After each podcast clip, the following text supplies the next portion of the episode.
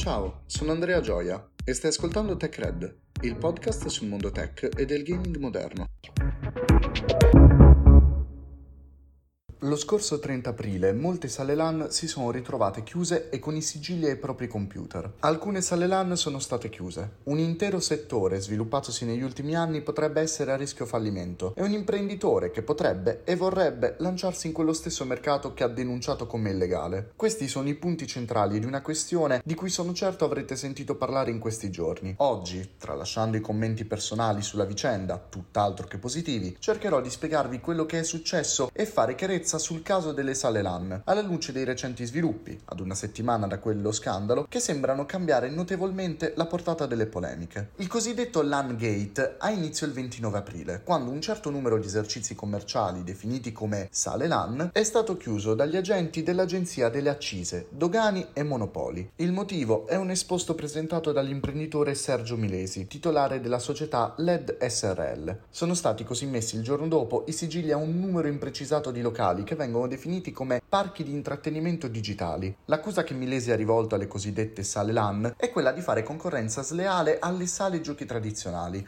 queste attività mettono a disposizione a pagamento postazioni con PC e console, in cui si può giocare a livello competitivo a videogiochi di sport, guida e combattimento di vario tipo, come Fortnite, Call of Duty o FIFA. Nelle sale LAN vengono impiegati apparecchi che sono venduti per essere giocati in casa. In altre parole, i PC e le console che tutti possediamo, ma in alcuni casi hanno delle configurazioni simili a quelle che sono utilizzate nelle tradizionali sale giochi. Esercizi commerciali che esistono da tantissimi anni, che devono pagare licenze, omologazioni e imposte specifiche per poter essere frequentate dal grande pubblico in tutta sicurezza. L'esempio fatto nell'esposto è quello di un simulatore di guida che è possibile trovare all'interno delle sale LAN, che per molti versi ricorda proprio quello degli arcade. All'interno dell'esposto originale veniva chiesto quindi che l'agenzia verificasse che fossero rispettati i regolamenti riguardo agli apparecchi di intrattenimento senza vincita di denaro, che in sostanza disciplinano come devono essere i dispositivi e i software in questo genere di sale giochi. E l'agenzia ha risposto chiudendo tutte le sale ritenute assolutamente non in regola. Ora, tolta l'inesattezza dell'esposto, visto che le sale LAN e le sale slot sono due tipi di attività completamente differenti e con un pubblico differente, la chiusura delle sale nelle prime ore ha generato un trambusto principato generalmente dalla confusione tutta italiana che si fa col termine di sale giochi, una definizione che potrebbe sia intendere le classiche sale arcade degli anni 70 e 80, sia le sale con al loro interno slot machine e altri apparecchi per il gioco d'azzardo simili. Un qui pro quo corroborato dal fatto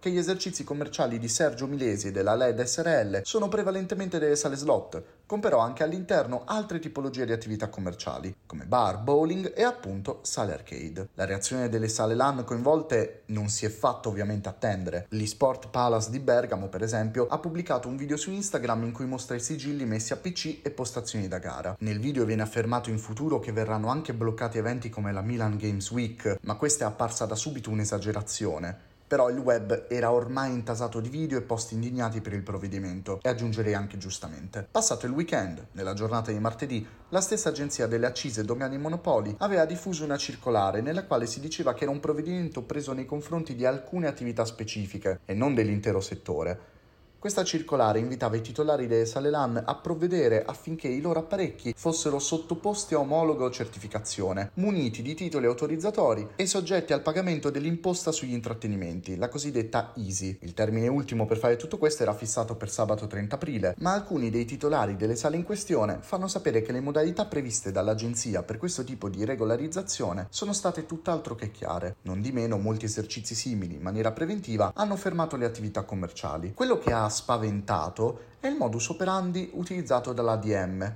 Molti titolari delle sale LAN hanno infatti dichiarato di non essere stati avvisati del provvedimento ritrovandosi all'improvviso i sigilli, dichiarando inoltre che la legislazione italiana sia rimasta indietro di decine di anni. Effettivamente questo settore non rientra in alcuna categoria esistente. Mentre stati come la Francia puntano sull'esport e questo tipo di attività, in Italia ci ritroviamo a non prenderle nemmeno in considerazione, lasciando questo settore privo di una sua categoria per anni. Milesi, dal canto suo, è stato intervistato dal sito specializzato Agimeg, spiegando come gli apparecchi della sua azienda siano sottoposti a numerosi e severi controlli, mentre le nuove sale LAN non sembrano tenute a tutte queste procedure, nonostante utilizzino apparecchiature simili e siano aperte al pubblico. L'obiettivo dichiarato sarebbe quindi quello di chiarire se queste attività sono lecite o meno e a che tipo di normative devono sottostare.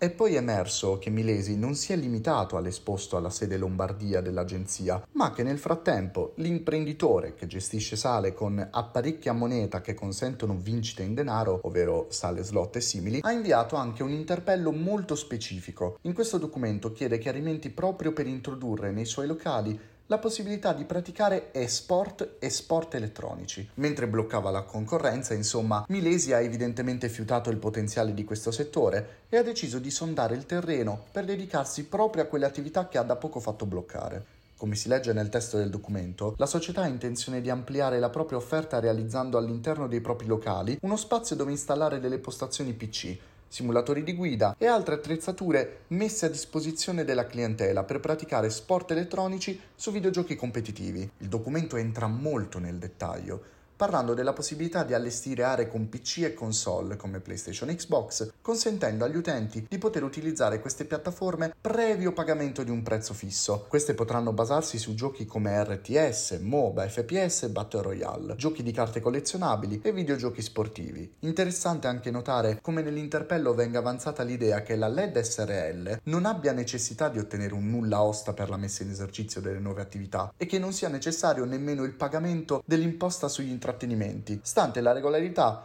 invece di tutti gli apparecchi per il gioco lecito, come riferito negli articoli dedicati del TULPS, per intenderci il testo unico delle leggi per la messa in sicurezza. A questo punto, l'agenzia ha 90 giorni di tempo per rispondere alla richiesta di Milesi e della sua compagnia e vedere come si evolverà la situazione delle altre sale sports, che nel frattempo devono rimanere chiuse. Come detto prima, la replica dell'agenzia a tutte le polemiche degli scorsi giorni non si è fatta attendere. Stando al comunicato stampa diffuso nella giornata di lunedì 2 maggio dall'ADM, le sale sale sport e LAN chiuse in tutta Italia sarebbero soltanto tre, oltretutto a causa di gravi irregolarietà che coinvolgerebbero anche l'utilizzo di software senza autorizzazione. La situazione sembra essere quindi molto meno grave di quella raccontata o temuta dagli operatori delle sale che sono state chiuse e di fatto i locali sparsi in tutta Italia non sarebbero a rischio. Nello stesso comunicato l'ADM definisce semplicemente false e prive di fondamento le ipotesi di chiusura totale di questo tipo di esercizi.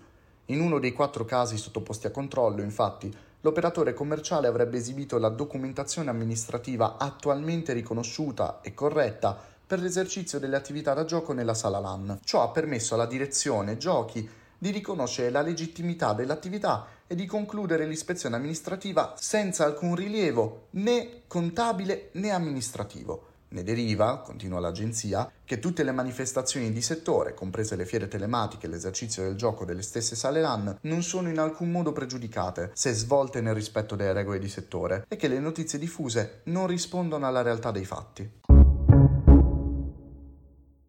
Quello che è sicuro è che tutto questo caso ha evidenziato un buco normativo nel quale si sono create queste incomprensioni. Da una parte abbiamo un imprenditore che sottostà alle vecchie regole e balzelli delle sale arcade, dall'altra gli imprenditori delle nuove sale LAN che, proponendo qualcosa di un po' diverso, non hanno pensato di dover sottostare a quelle stesse regole. I gestori delle sale LAN si sono infatti uniti per provare a far valere le loro ragioni. L'intento di questo gruppo di aziende è quello di cercare un confronto con le istituzioni pubbliche per trovare una una soluzione normativa o interpretativa alla lacuna legislativa sulla questione, quindi evitare che la problematica venga estesa a tutte le altre sale LAN esistenti. La volontà quindi è quella di creare un nucleo che rappresenti tutte le aziende di questo settore per proporre un confronto aperto con l'ADM e tutte le altre istituzioni collegate rispetto alle caratteristiche del mondo degli sports e più in generale dell'intrattenimento digitale, discutendo quindi delle enormi potenzialità di questo settore che i giovani di altri paesi europei stanno incentivando con leggi e riforme. La situazione quindi fortunatamente si sta sgonfiando velocemente, con alcuni politici che hanno comunque fatto sapere di essere al corrente di questa nuova problematica e che porteranno il caso in Parlamento. Come sappiamo però i tempi della burocrazia italiani sono biblici e in questo momento, a dire la verità, da qualche anno, il governo ha tra le mani cose più pressanti. Nonostante questo, la situazione dovrebbe chiarirsi a breve, soprattutto per l'intero settore delle sale LAN